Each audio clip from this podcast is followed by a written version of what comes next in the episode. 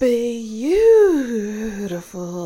people of Anchor and from some places on other parts of the interwebs. Hello!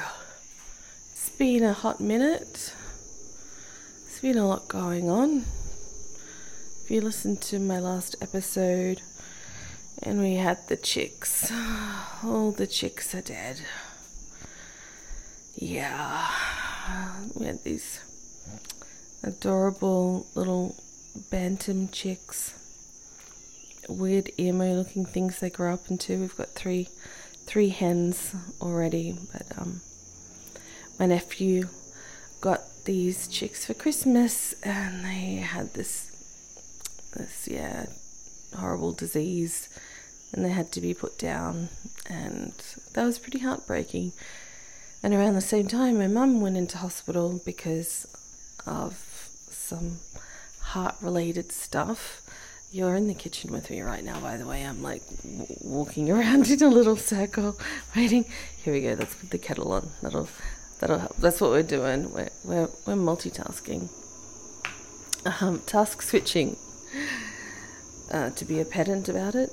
Um, yeah. So I just ha- I I've had a lot going on, but also yeah, as as the social aspect of anchor you know just fades away to basically nothing.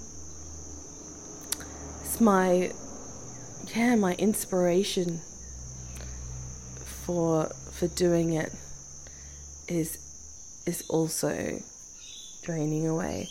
It doesn't necessarily have to be so i can put some effort back in and connect more.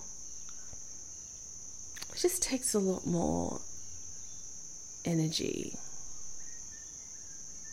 Yeah. But I got a bit of a boost this morning. It was quite a shock at first. A friend of mine that I've known since, oh, oh my goodness, my early 20s, so going on like 25 years or something. I've been friends with this person.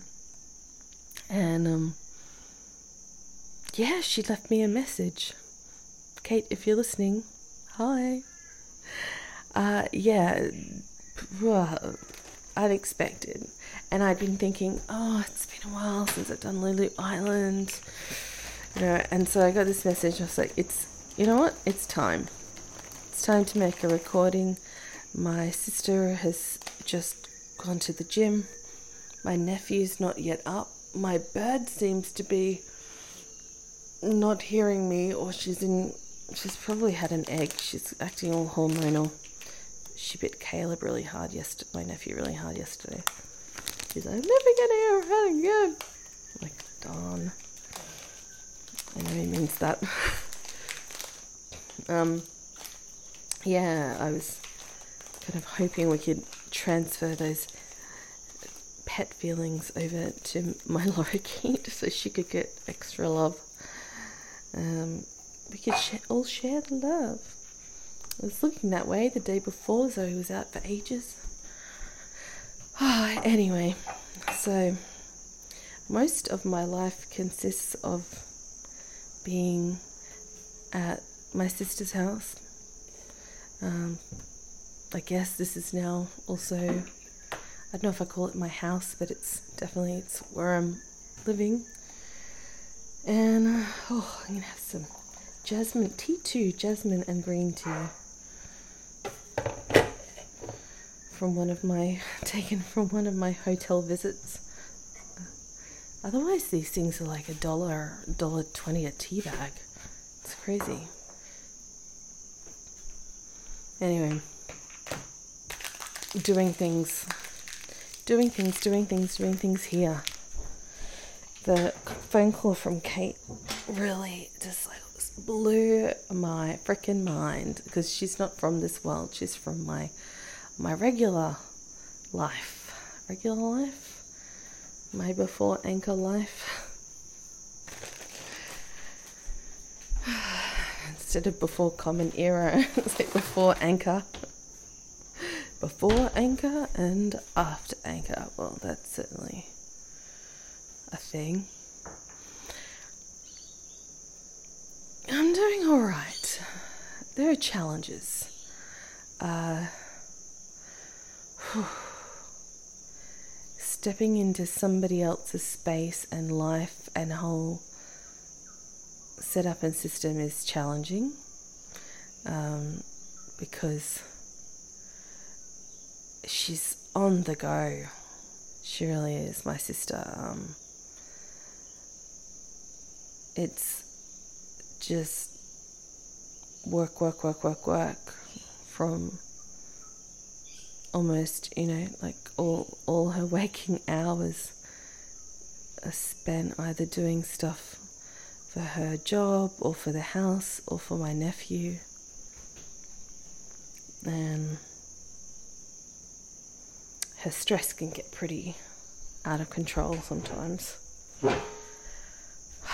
Spin my tea bag in the bin like a good tidy Lulu.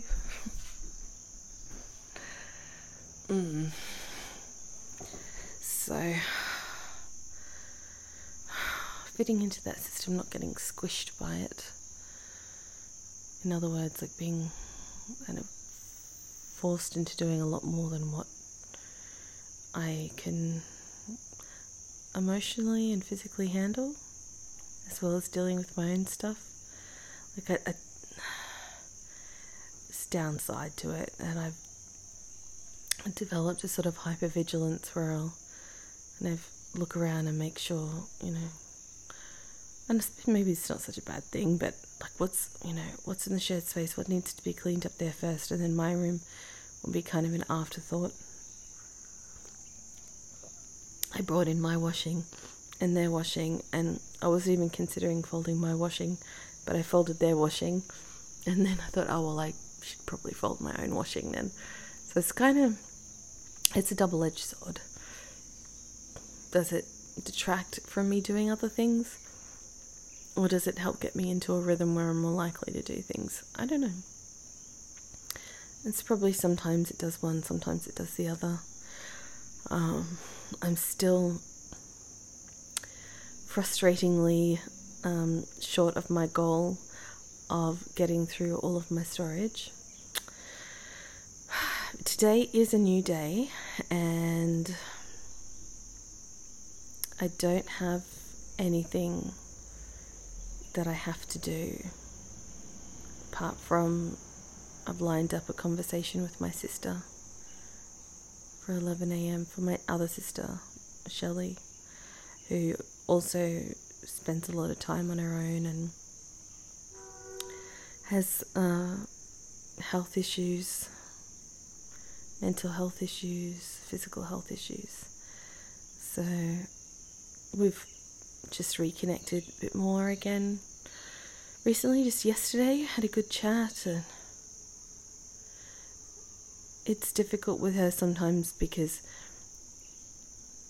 in the past she's been very needy and so there's this kind of mental block i guess when it comes to people who are needy um, for humans for other humans.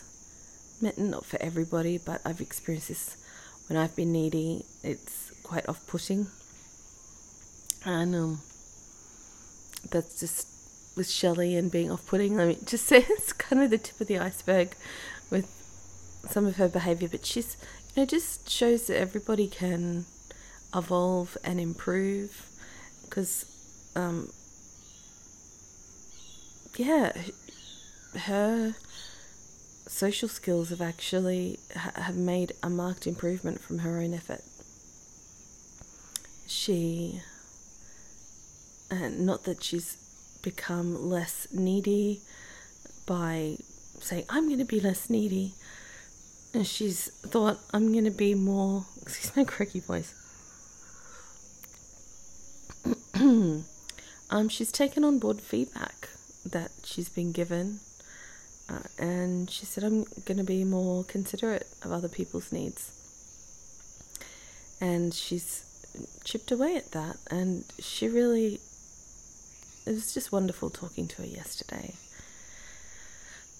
I do. I, I really appreciate my family. I I get so frustrated sometimes. I think, as many of my fellow humans do, but I really do do love my two sisters, and my two sisters do love me.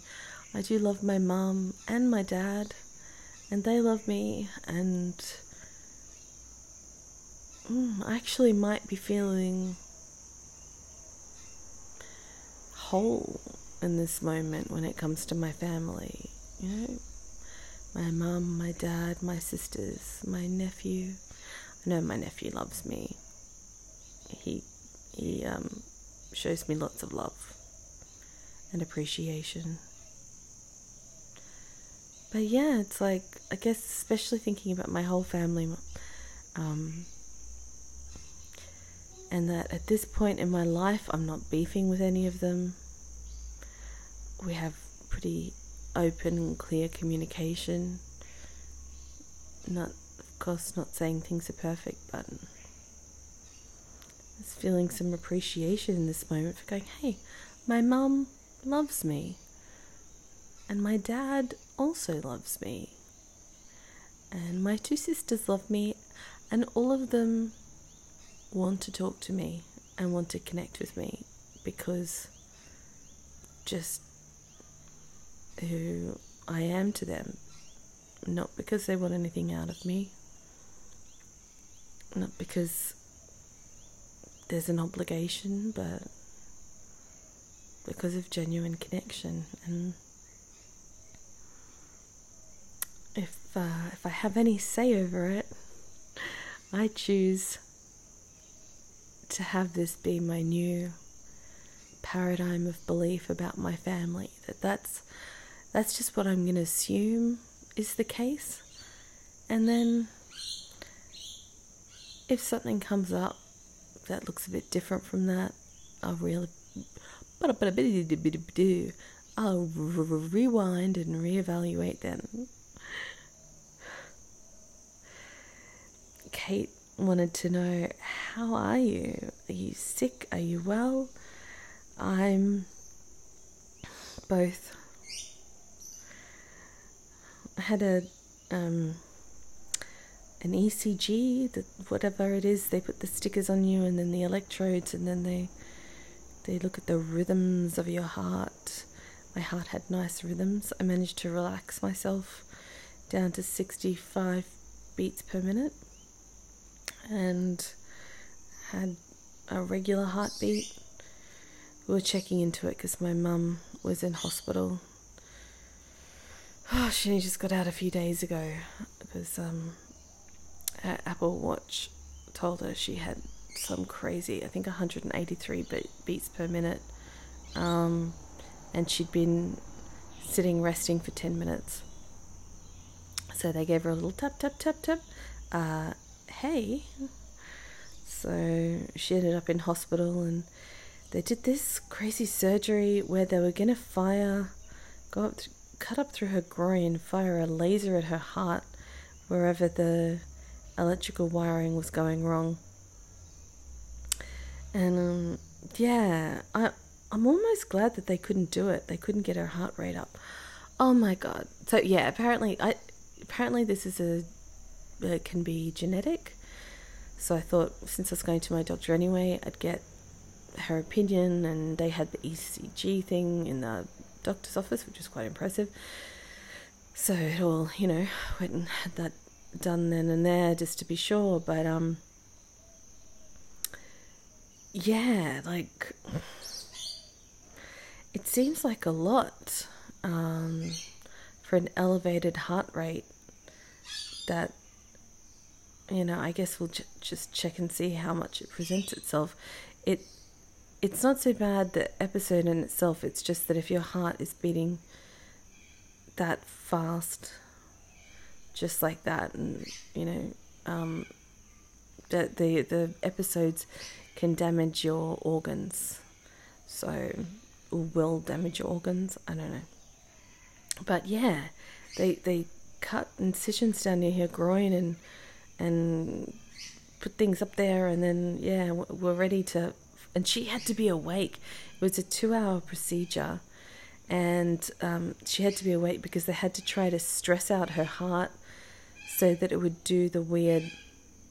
Oh, hello, bird. What kind of bird are you? Flying across the sky. Sounding like a nervous mother calling after their child. Trevor! Trevor! Come back! Come back, Trevor! You're too close to the road! Let's see if we can tie up all these um, little loops that I've made here. So, health, yeah, it's alright. Um, still on a lot of medication, but um, my doctor said that the fact that I've been through a shit ton of stress over Christmas and since, and trying to settle in here in the house and other, you know, other stuff, that I've done well to not increase my medication. And I also did this thing where I'm now walking to the pharmacy, it's only a couple of minutes away, twice a week to collect my medication rather than getting it delivered once a fortnight. Um, yeah, I I I struggle sometimes to be able to just take the medication that I've got for the days that I've got it and not have extra anytime something stressful comes along or even actually sometimes I just I just crave that feeling of being numb. And um, yeah, it's it's all like I don't want to deal with the heat. You know, we've it's I don't have air conditioning and I'm here during the day, and sometimes I'll just want to take opioids just to block out feeling the heat. I don't know, all kinds of different reasons, but yeah, I don't I don't suffer from pain so much anymore. That's really good.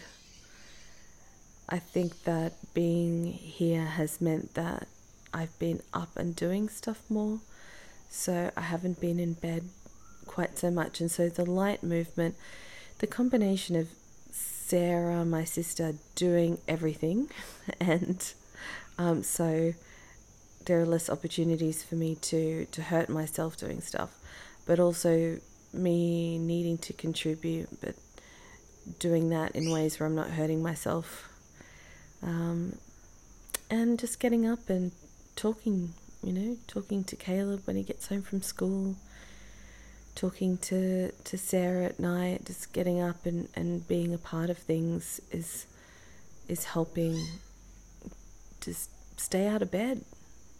But but not have to have it be something that I'm potentially hurting myself, but just lightly moving around.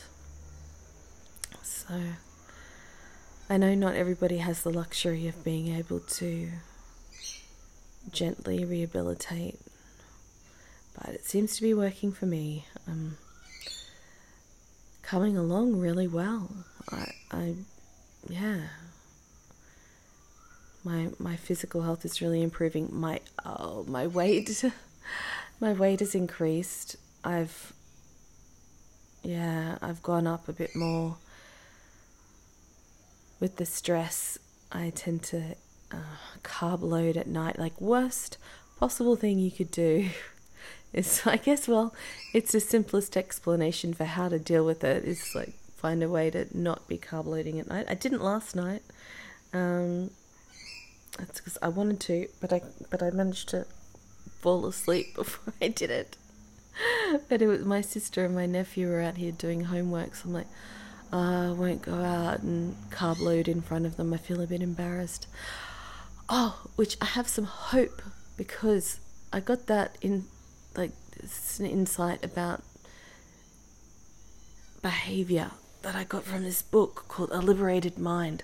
I was doing the transcript for it, and and this is this is my way forward, hopefully, out of some of the the shit that I've been trying to oh, just deal with. You know, um, I guess maybe I wanted to fix it, or was waiting for it to get fixed enough, but um, I'm I need more.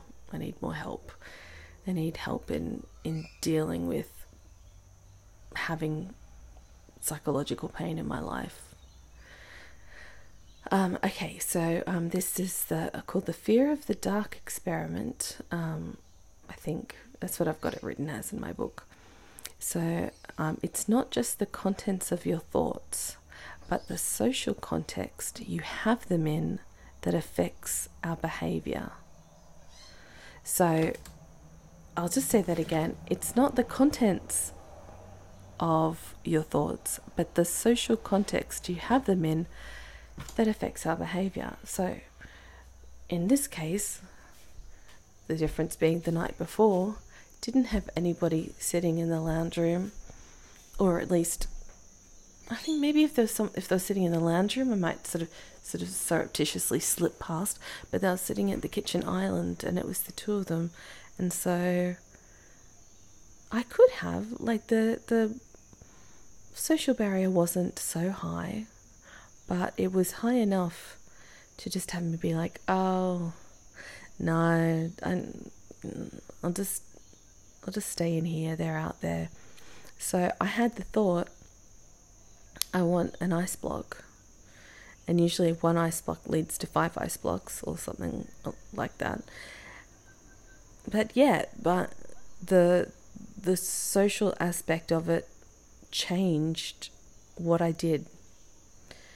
So it's interesting. Um, that's, I mean, that's just one example off the top of my head, but I'm going to be paying attention and I'll let you know how it goes. But this is a acceptance and commitment therapy book. It's a, a new one.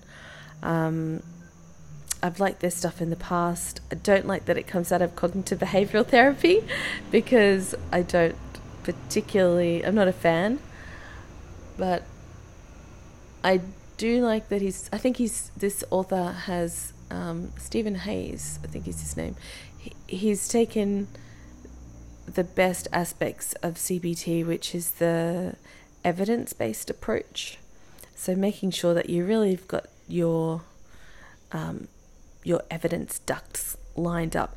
Now that that statement that he makes is based on a um, on this study called the Fear of the Dark experiment, where they um, this study was done by uh, before cognitive behavioral therapy, back when it was behavioralism. Um, it was uh, an experiment done where kids were um, given a video to watch by by the you know the researchers saying you know like just watch this little I don't know if they said you know to help you with you know what you're going to be in the dark for a bit after watching this video and um they the video had stuff in it about the the child um telling themselves that they were brave. And there was an improvement with the control group who didn't have the video. So it seemed like if you tell yourself positive things like that, then you'll be able to. Because the ones that were did watch the video, they they were able to withstand being in the dark for longer. Kind of like the opposite of the marshmallow experiment in a way. So the uh, the kids uh, so then it was replicated by these uh, acceptance and commitment therapy mob. And what they did was they made it so the kids didn't know that they were being observed with the video. They thought that they had a choice about which video they were going to watch. It was like, you know, this should help, but it's, you know, um, you we we won't be looking. You choose whatever video you like. Um, and you know, so there's a few buttons, but they it's the same. It's going to be the same video, so all the kids end up watching the same video. The control group, that um, yeah, and the well, the, there's the tr- control group. I think didn't have um, thought that they were being supervised, and then the the group that they were checking to see if there was any difference thought that they weren't being supervised. So the difference was quite remarkable. The the results of the kids that thought that they were being supervised were the same as the first study. So, um, which you know made them think that it was you know like you you controlled your actions through controlling your thoughts, and then the second study showed that it was actually the what made the difference was the the fact that the kids um, thought that there was social consequences. There were social consequences to their behavior, that they they were working within a social network, a social paradigm. Somebody was watching, someone was paying attention. Um, and it doesn't have to be a big or a big brother is watching you, but that there is a thing about being a part of a society or a part of a system that really does affect our behavior. I keep finding that over and over again. This is just another example, but it's, I think it's a fairly profound one. Because just the ability to be able to manage your fear can be boosted by knowing that other people care about whether or not you're dealing with your fear. And it runs in contradiction to this idea that you need to get all of the toxic people out of your life. You're better off alone. You're, you know, um, and and I, I for sure have gone down that road, and now I'm picking myself up and reconnecting so I think it's really appropriate that this episode is inspired by my dear old friend reconnecting with me and giving me the inspiration to talk to you. Hope I've closed all those loops. I am kind of half asleep.